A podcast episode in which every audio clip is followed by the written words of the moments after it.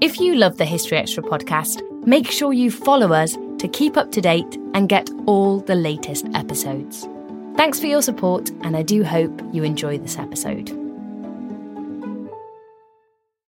This episode is brought to you by Indeed. We're driven by the search for better, but when it comes to hiring, the best way to search for a candidate isn't to search at all. Don't search, match with Indeed. Use Indeed for scheduling, screening, and messaging so you can connect with candidates faster. And listeners of this show will get a $75 sponsored job credit to get your jobs more visibility at Indeed.com slash History Extra. Just go to Indeed.com slash History Extra right now and support our show by saying you heard about Indeed on this podcast. Terms and conditions apply. Need to hire? You need Indeed. Life is a highway, and on it there will be many chicken sandwiches.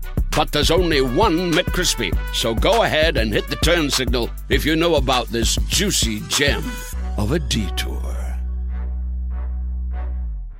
Two guys drove to work. Neither guy wore a seatbelt. One guy got a ticket. One guy didn't. The same two guys drove home. One guy wore a seatbelt. One guy didn't. One guy made it home. The guy not wearing his seatbelt didn't. Don't risk it. Click it or ticket.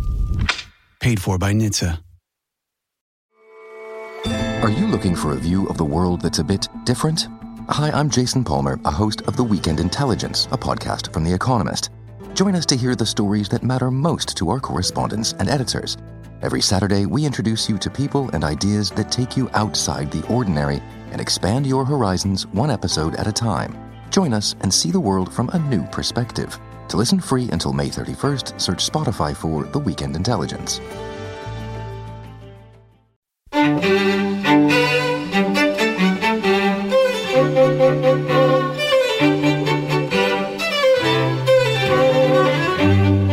Hello, and welcome to the History Extra podcast from BBC History Magazine, Britain's best selling history magazine.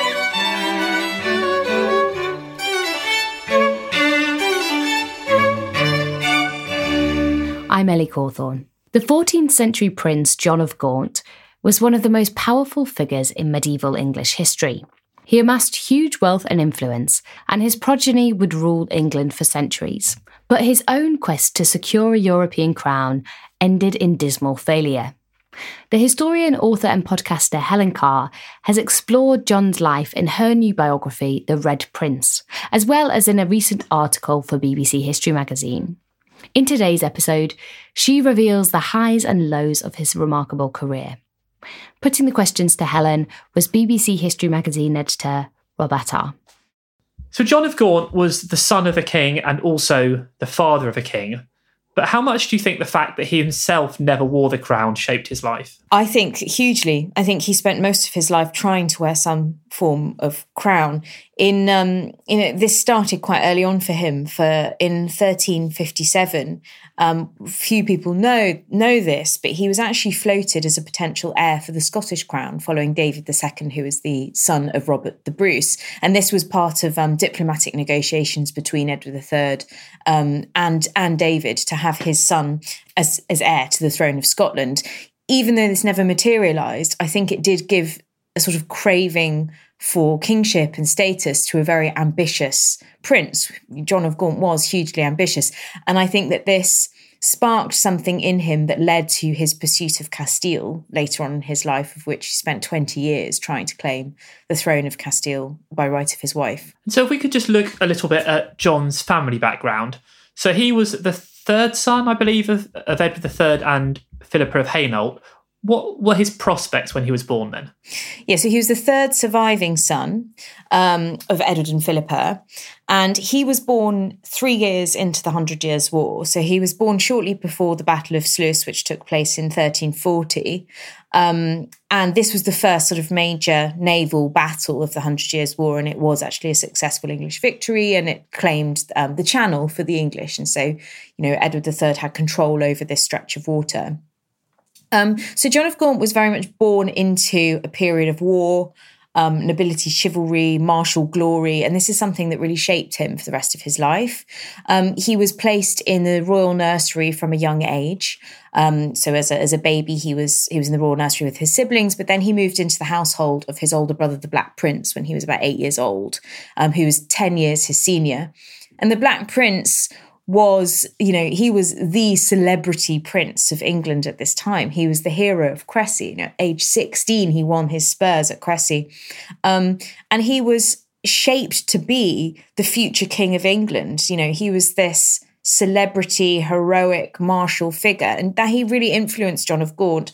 And I think that Edward III wanted to create um, a network through his sons of this sort of sense of martial glory. Um, he really uh, he he tried to enhance their ambition. I think he he pushed John of Gaunt to be a, a successful diplomat. Um, he was constantly using his sons to gain status throughout Europe. And so Gaunt being in the Black Prince's household from this early age says to me that the king wanted his son to learn from a young age what was expected of him as as a Plantagenet prince. And this was definitely something that, you know, moved forward throughout Gaunt's life. And a couple of name questions I, I'd be keen to ask you is first of all, where does of Gaunt come from? And also, you talked about the Black Prince earlier, and you've called your book The Red Prince. So, what's that name about? So, firstly, he John of Gaunt is really just in relation to where he was born, which is quite common. It's a common trait for, for royal princes. For example, the Black Prince, you know, that moniker is something that was established in the in the Victorian period in the 19th century. Um, so, in his time, he was Edward of Woodstock because he was born at Woodstock. John of Gaunt was Gaunt because he was born in Ghent. So it's a derivation of the, of the word Ghent that we know. So he was born whilst um, Philippa of Hainault, his mother, was in a sort of um, I suppose, very comfortable captivity, she was used as collateral for a large loan that Edward III was given by Flemish merchants to support him in the war. So she stayed heavily pregnant with John at the Abbey of Saint Bavon Ghent, whilst um, Edward sailed back to England to um, collate his army for this, this battle that I just mentioned at Sluis. So the reason that he was called Gaunt is because he was literally born in, in Ghent. Um, the Red Prince, so yes, this is basically because I felt that most people have heard of the Black Prince. Black, the Black Prince was this famous older brother, but nobody really knows who John of Gaunt really was. He was a name that's familiar, but nobody really knows exactly who he was. And the reason I called him the Red Prince, if you fast forward the Wars of the Roses, you've got the White Rose of York and you've got the Red Rose of Lancaster. And John of Gaunt uh, was the Duke of Lancaster later in his life. He was the second Duke of Lancaster. And it is said historically that the red rose of Lancaster was grown in the gardens of the Savoy Palace, which was John of Gaunt's palace. So that's why I chose to call him the Red Prince.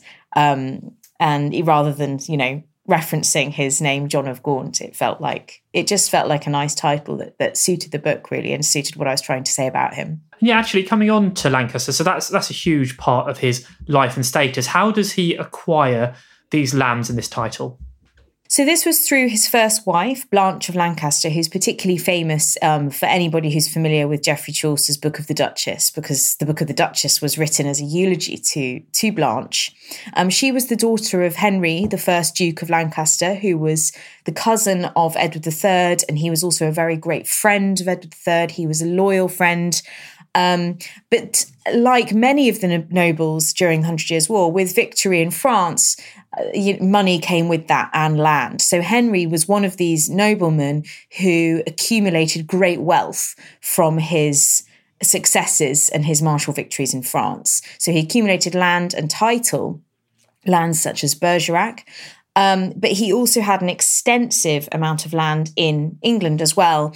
And for all of his uh, support and his loyalty during the Hundred Years' War, he was gifted the dukedom by Edward III in acknowledgement of this, but he was also awarded the Duchy of Lancaster as a palatinate, which means that it's ruled separately to the crown. So, in effect, it's you, you could almost look at it like it's its own separate kingdom. Um, so, this made him the most wealthy nobleman in the country. And so when he died, probably of plague in 1361, and then Blanche's older um, sister Maud also died shortly after her father. Blanche inherited all of this lands, land that was originally split between her and her sister. She inherited all, all of it. And so, of course, during the Middle Ages, that actually meant that John of Gaunt inherited this land. So, coupled with being a prince, this made him incredibly wealthy and incredibly powerful. And you talked a bit earlier about the Hundred Years' War and the Black Prince's starring role in that. Did John of Gaunt himself see much action in this conflict? So, I think how I should begin this is a lot of people seem to think the Hundred Years' War was a series of famous battles.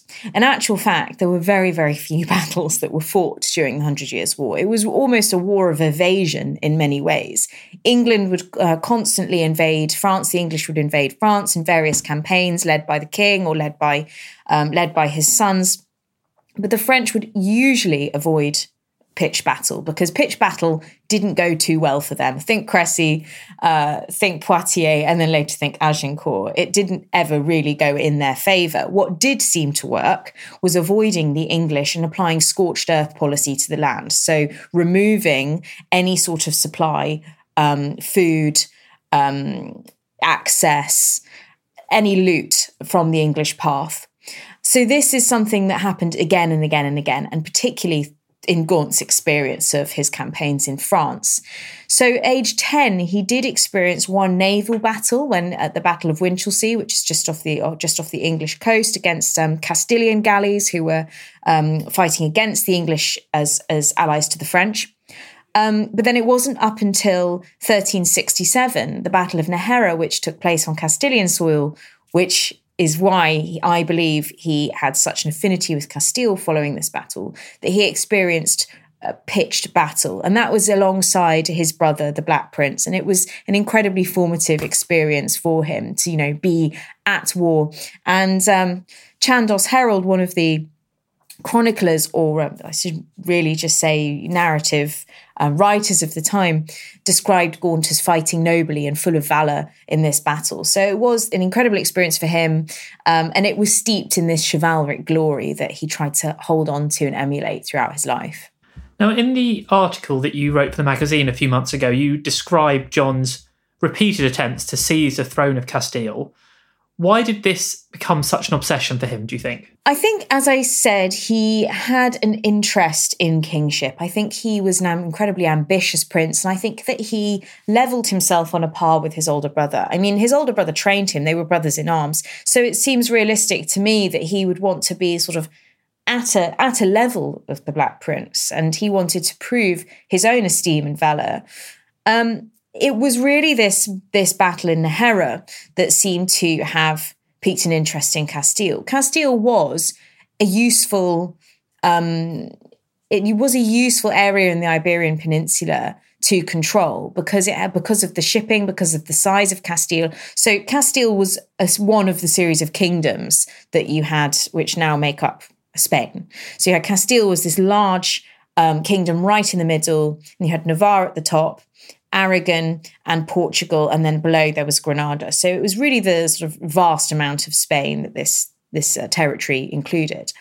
Um, Castile had historically been loyal to the French. They had this this this Castilian superpower ally throughout the Hundred Years' War, and I think Gaunt did astutely realise that if he could claim kingship of Castile by right of his second wife Constance, he would have the, the control of this territory, which would then enhance English power in Europe. And that was really the Plantagenet ambition was to extend English power throughout the continent, sort of creating, I, I think, you know, in a way akin to the Angevin Empire, this creating this sort of sense of a Plantagenet Empire. That's what I think that ultimately the ambition of Edward and his and his sons was. Um, so that's why Castile and the kingship of Castile was important to John of Gaunt. And why ultimately did he fail in this quest? Was it simply just too ambitious?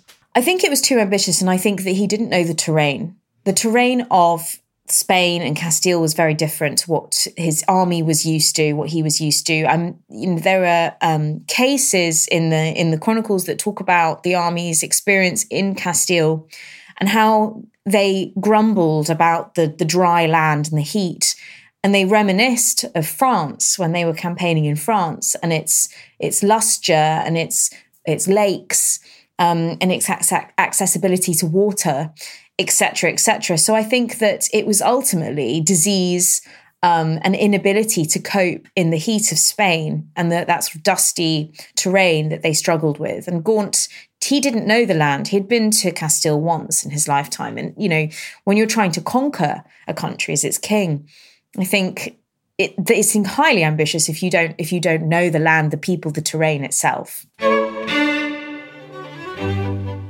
Still to come on the History Extra podcast. And there was a series of, of, of occasions where he very publicly fell out with Richard. Um, you know, the raised voices. There was also an occasion where rumour had been spread that Richard was trying to have his uncle assassinated, and vice versa. This episode is brought to you by Indeed. We're driven by the search for better, but when it comes to hiring, the best way to search for a candidate isn't to search at all. Don't search, match with Indeed. Use Indeed for scheduling, screening, and messaging so you can connect with candidates faster. And listeners of this show will get a $75 sponsored job credit to get your jobs more visibility at Indeed.com slash History Extra. Just go to Indeed.com slash History Extra right now and support our show by saying you heard about Indeed on this podcast. Terms and conditions apply. Need to hire? You need Indeed. We don't always realize just how much our negative thoughts and experiences stick with us and weigh us down. You may find your brain constantly running through a highlight reel of bad moments. That comment your friend made last week that hurt your feelings, that frustrating thing your mum does, or that silly thing you said in a meeting. Maybe it's time to get it all off your chest, whether it's a tiny annoyance or something much bigger. Talking about it can give you some relief and lead you to a potential solution. That's where therapy comes in. It's a safe space to share whatever's weighing you down and learn to process it so your internal highlight reel can focus on the good stuff. And BetterHelp offers affordable online therapy on a schedule that works for you. Connect with a licensed therapist by text, phone, or video call. Start the process in minutes and switch therapists anytime. Let it out with BetterHelp. Visit betterhelp.com slash historyextra today to get 10% off your first month. That's betterhelp, H-E-L-P dot com slash historyextra. Life is a highway, and on it there will be many chicken sandwiches. But there's only one McCrispy. So go ahead and hit the turn signal if you know about this juicy gem of a detour.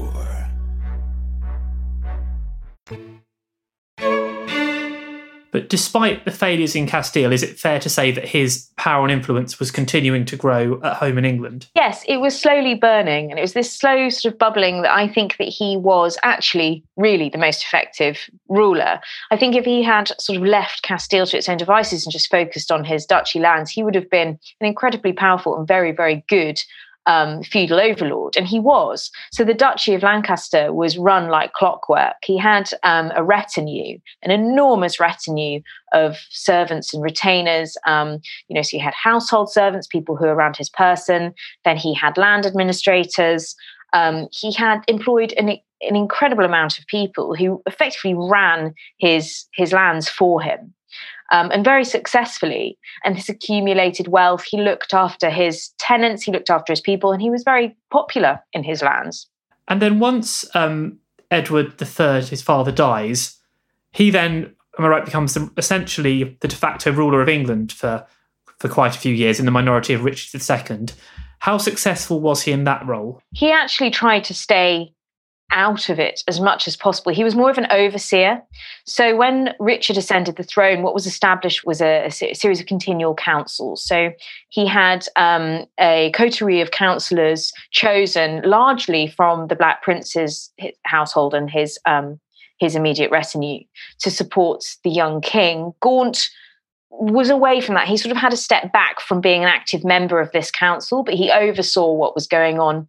And he tried, as far as I was aware in my research, he tried not to have his finger in, in too many pies around this time. However, he was incredibly powerful and he did have the final say on things. Um, and this did this did cr- make him quite unpopular.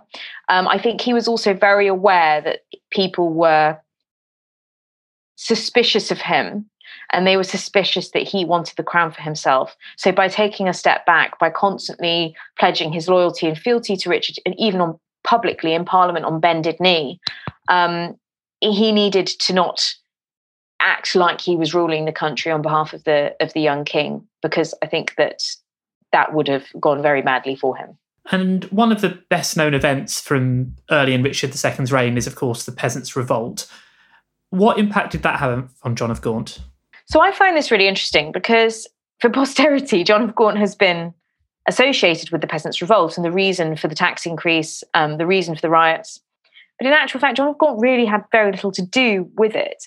This was all started in 1380 in November in Parliament that was held in Northampton, which is where Archbishop Simon Sudbury opened Parliament and the tax issue was raised. And it was there that it was decided that um, the tax was going to be levied. John of Gaunt wasn't actually there.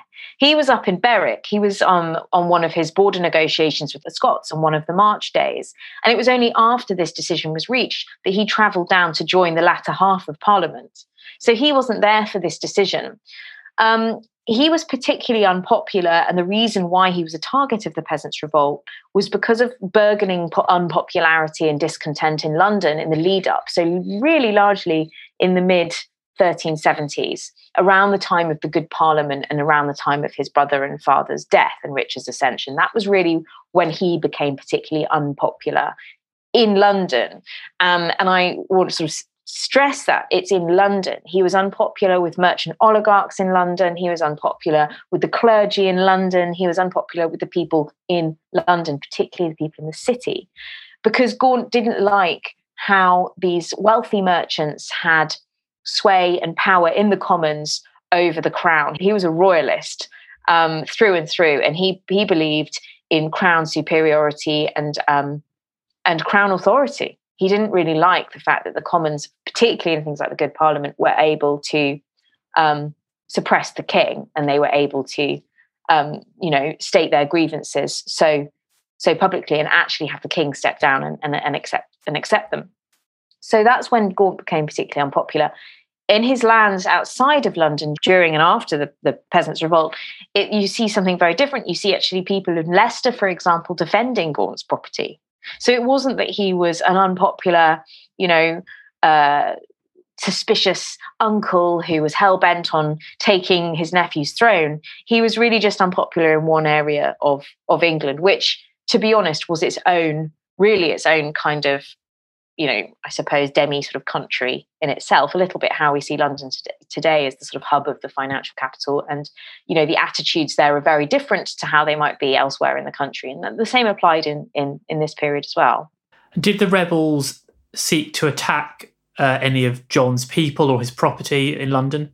Yeah, absolutely. I mean, if you were a retainer of John of Gaunt's and you were wearing a Lancastrian livery collar of linked S's, you were, you were pilloried, you, you were not in a safe space during the Peasants' Revolt. And he did actually have some of members of his household who were killed. So, for example, at the same time as Archbishop Simon Sudbury was dragged out of um, the Tower of London and beheaded, Gaunt's physician, Brother William Appleton, was also beheaded at the same time, purely for being associated with, with John of Gaunt.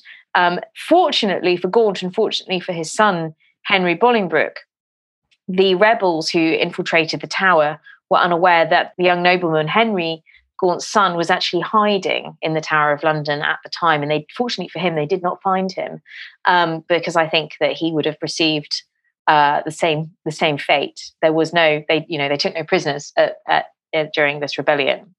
Um, Gaunt's property was destroyed. His Savoy Palace, which is was this beautiful um, Camelot type building on the River Thames in the same location as the Savoy Hotel today, which I think is wonderful because it's sort of, you know, perpetually this place of luxury um, and grandeur. And it is um, it is actually even memorialized in the on a plaque outside the Savoy Hotel that um, the Savoy Palace once stood there.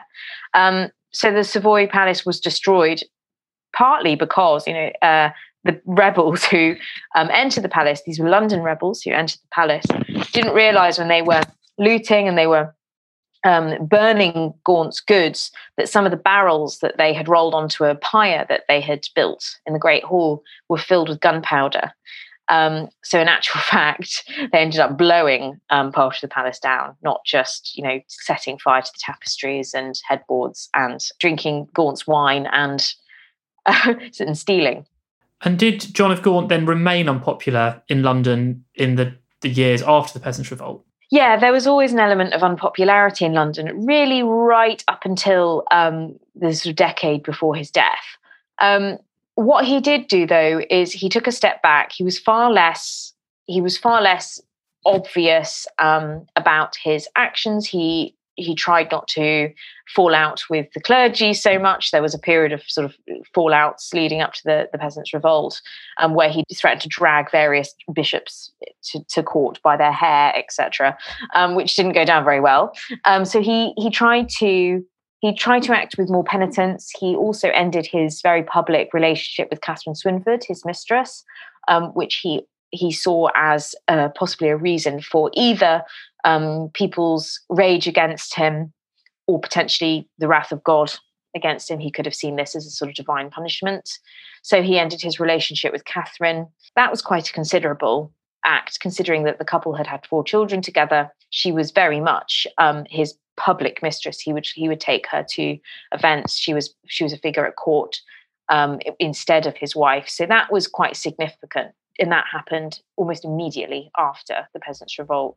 So he really just went into a period of quiet consolidation and he tried to focus on his intention to take Castile. And I think he wanted to, to leave England. I didn't, I think he wanted to sort of get out um, and and rule elsewhere. And whilst he was in England, whilst he was unable to go to Castile, he actually invested in properties outside of London. And I think that what's really significant as well is that he never rebuilt the Savoy Palace. And this was the palace of Lancastrian wealth. This represented Lancaster, and he never rebuilt it. And instead, he channeled his money and his energy into a vast building project at Kenilworth in Warwickshire. And then once uh, Richard II came of age, what kind of relationship did the two men have? Did, was John prepared to take a back seat? Not a very good one. Um, so really, you know, where where the Peasants' Revolt was John of Gaunt's vulnerable downfall. It was Richard's, um, I suppose, his his bolstering and his it's where he managed to create a sense of self-importance because he was able to diminish this band of rebels with his um, famous address to them at the end of the revolt. So after this, I think he he it was a sort of I suppose rebellious teenager um, falling out with their older caregiver. So it's almost like a father a father son rebellious teenager kind of attitude. However, the rebellious teenager, Richard II, was egotistical. Um, he believed that he was um, he was divinely appointed. He believed in providential kingship, um, and he believed that he could do no wrong. So his word was God's word, effectively. So when John of Gaunt was dealing with that kind of character, he had to tread very, very carefully. And there was a series of, of, of occasions where he very publicly fell out with Richard. Um, you know, the raised voices. There was also an occasion where rumor had been spread that Richard was trying to have his uncle assassinated, and vice versa. There was another occasion where John, when John Gaunt was accused of trying to assassinate Richard, um, which I know certainly was not true, but that was but that was largely down to the circle of um, contemporaries that Richard held close around him, people like Robert de Vere, um, who disliked Gaunt, they disliked his power and they disliked his authority. So, really, they had a very fractious relationship following the Peasants' Revolt um, up until again the end of his life when Gaunt returned from Castile. Now, one figure that you briefly mentioned earlier, who I'd be interested to talk a little bit about, is Chaucer. And what was his relationship with John of Gaunt? Yeah, this is a really interesting one. So I think mostly people assume that Gaunt was a patron of Chaucer, that he um, supported his his work and his writing. But in fact, it was really, believe, only the Book of the Duchess that, that Gaunt patronised. I, I, don't think that he um, patronised Chaucer's work thereafter. Um, however, I think he did enable Chaucer to get some roles within uh, the service of the crown. So uh, Chaucer was originally um, part of the English army. So he went on campaign with Gaunt, and it was likely that he went with uh, with Gaunt on a um, particular campaign in 1359 into France, where they were gone for about six months. Um, and that was on that campaign that Chaucer was actually captured, but and he likely talks about that period of captivity. Um, in, in his work, I believe it's in the Knight's Tale that he talks he talks about that.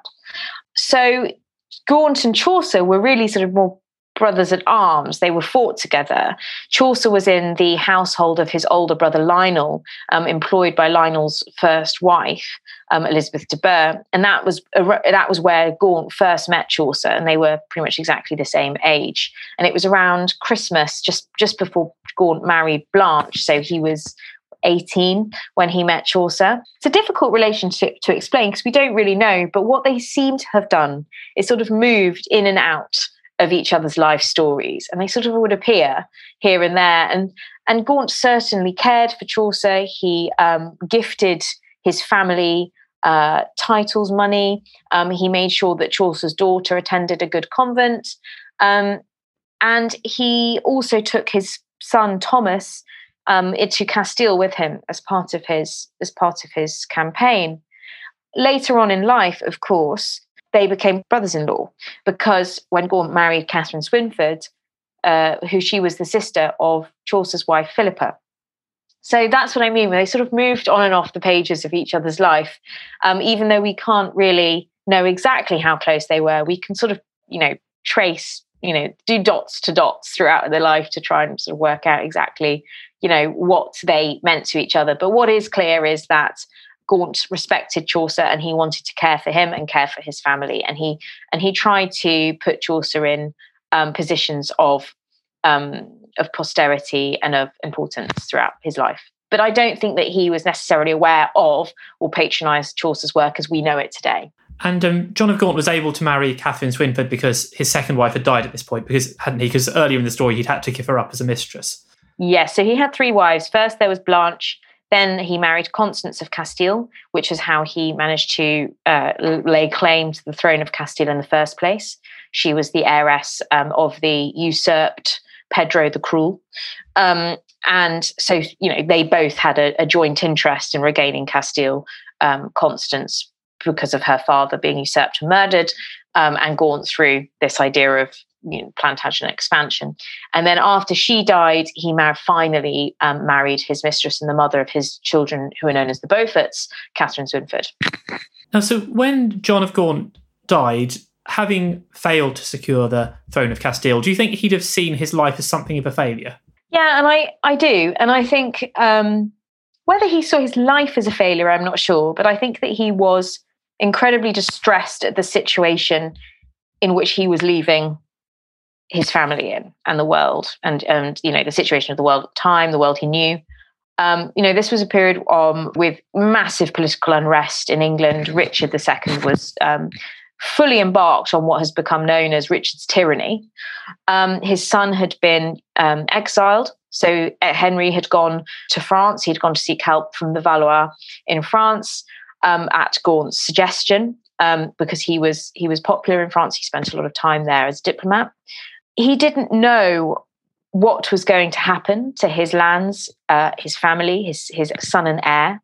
Um, he didn't know if they would survive. He had legitimized his Beaufort children because he was trying to consolidate. He was trying to make sure that everybody was cared for, and I believe that that is the reason that he married Catherine as well. I think it was an honourable act.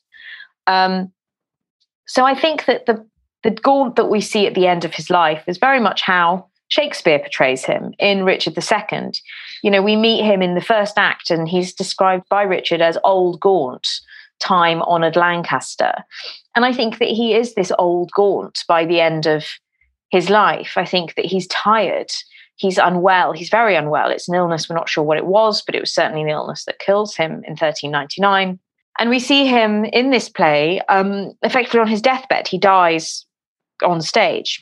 And um, I think that he is left distressed and morose and deeply saddened by the state of the realm in comparison to what it was when he knew it as a young man. You know, this place of, of tournaments and jousting and chivalry, war, his father, his brothers, this united family. Gaunt was really the son of Edward III that tried to keep the family together after his father's death. He went from having brothers, close, close brothers, brothers at arms, you know, his relationship with the Black Prince, to having Richard, who had his own uncle murdered. You know, he had the Duke of Gloucester murdered at Calais for being one of the Lord's appellant, and he had him smothered with a mattress. I mean, that is very different to this close knit Plantagenet family that Gaunt knew before the death of his father and his brother. So I think that the end of his life, yes, he is this sad figure um, who is who is lost and uncertain of of of the fate of his loved ones and his legacy. But then, of course, unbeknown to John, his son Henry would actually very soon usurp the throne and become become the king. Do you, do you think that Henry IV sought to emulate his father or modelled his rule in any way on John? I certainly think he did um, in John's lifetime. I don't know so much whether he did as a, as a ruler. I imagine he would have done because I think his father was of of great importance to him and a great influence on him. John of Gaunt was a very mediating presence. He had a temper. He had a very strong Plantagenet temper, which is what got him in so much trouble in the 1370s. But later on, he wanted to try and keep the peace. And he was a very good diplomat, a very good diplomat, far better than he was a soldier. However, we don't remember diplomats, we remember military heroes, don't we? Um, hence the reason the Black Prince is far more um, well known. That sense of diplomacy was definitely taken on board by Henry Bolingbroke throughout John of Gaunt's life. Um, and I think it's probably what kept him what kept him alive um, in the final in the final decades of Richard's reign, um, because obviously Richard went on this tyranny and he um, he sought out all of the lords who had appealed the appellants against him um, in the 1380s, and he had them um, tried and either exiled or killed or executed. So I think that it's that sense of diplomacy and reason and calm that kept Henry um, safe, which was definitely projected by Gaunt. And Gaunt was constantly advising his son what to do. He was constantly giving him advice. And I also think that, um, you know, we might think Gaunt would have been proud that his son f- became king, but I think he would have been furious. I don't think that's how he wanted things to go at all. Um, he swore to his brother, the Black Prince, that he would keep Richard safe. Um, and then as soon as he dies, his, his son comes in and has him overthrown and thrown into Pontefract Castle, where he starves to death. There is a myth that he was force fed rock cakes, but that I'm pretty certain that's not true. Um, so I think Gaunt was an influence on Henry, but I also think that his death liberated Henry to be um, decisive and sort of shake shake free that sort of um, desperate need for Gaunt to try and reconsolidate and regain this strong Plantagenet family. And then through Henry IV and then his sons, and then you know also through other branches of his family. John of Gaunt is one of the fathers of the of the English and then British monarchy. Have like, subsequent monarchs and royals sought to enhance his reputation in any way as this father of the family? Yeah, probably, probably through the Beauforts. You'd have to ask. Uh, you'd have to ask a Tudor historian exactly how that might have been how that might have been done. But there are constant references to John of Gaunt and the legacy of John of Gaunt. And, you know, in whether that's in literature, um, like verse literature, or whether it's in, I suppose, in administrative records, there is references to him being this sort of patriarch um, especially if you're looking at the, the, Tudor link, because obviously Henry Tudor was clutching at straws to try and um, legitimize his ascension to the to the throne. So anything to kind of draw on that. I mean, really, I suppose yes, you have to only look at the the, the Tudor rose. You've got the red rose of Lancaster there, um, merged with the white rose of York, creating this thus the Tudor rose. So I guess that is a direct visual um, link to John of Gaunt and Henry Tudor's um, legitimacy as the as the King of England through his ancestor. Now, the, the medieval period is full of princes and princes who never actually became king. What is it about John of Gaunt that particularly interested you and made you want to write his life story? It was actually his castle building and his um, property. So it was the Savoy Palace, and I found it fascinating that this area of London that I would sort of, you know, I'd walk to work up and down um, the Strand, and I found it fascinating there was this incredible palace there. And I started reading into the palace for academic purposes. I wrote a whole thesis on why the um, palace was never rebuilt and all of these different ideas as to why that happened. And I became fascinated in John of Gaunt's character um, throughout throughout that process. And I used to love going down sort of past the Savoy Hotel towards the riverbank. And there's all these little um, alleyways and streets that you know you couldn't drive down I think you have to walk and it's all Savoy Street Savoy Place. And it, it, was amazing to sort of mentally reconstruct this building and what it would have looked like. So I suppose it was the sort of the fabric of the late 14th century um, and its imprint that it has on on the landscape today. You know how it's indelibly sort of woven into the city as we know it now that fascinated me about him and the characters who lived there. So John of Gaunt, I felt, was this sort of, in a way, a, a vessel for the excitement and the, and the, lives of others and the um, political um, atmosphere and I suppose the social atmosphere of the 14th century as well. He was kind of a way into this larger story. Um, and if you think about the Savoy Palace as an example, Chaucer was lived there for for a period. You had um, you had Jean le Bon, the king of France, who was captured at Poitiers and held at the Savoy Palace. And he had such a great time. He didn't want to leave. He didn't want to go back to France to rule. He just wanted to have a lovely time sat at the Savoy drinking wine from Gascony rather than having to rule a country.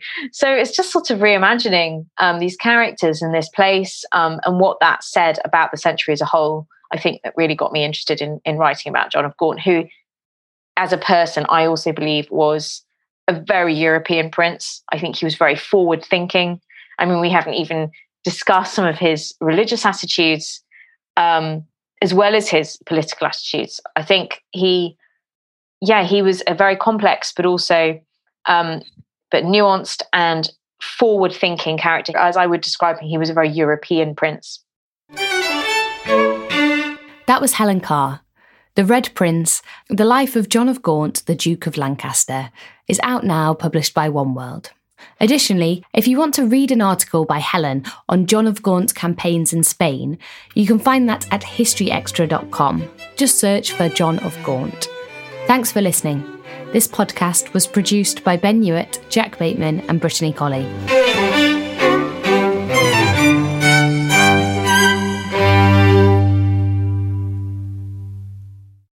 A collision between a Chinese jet and an American spy plane.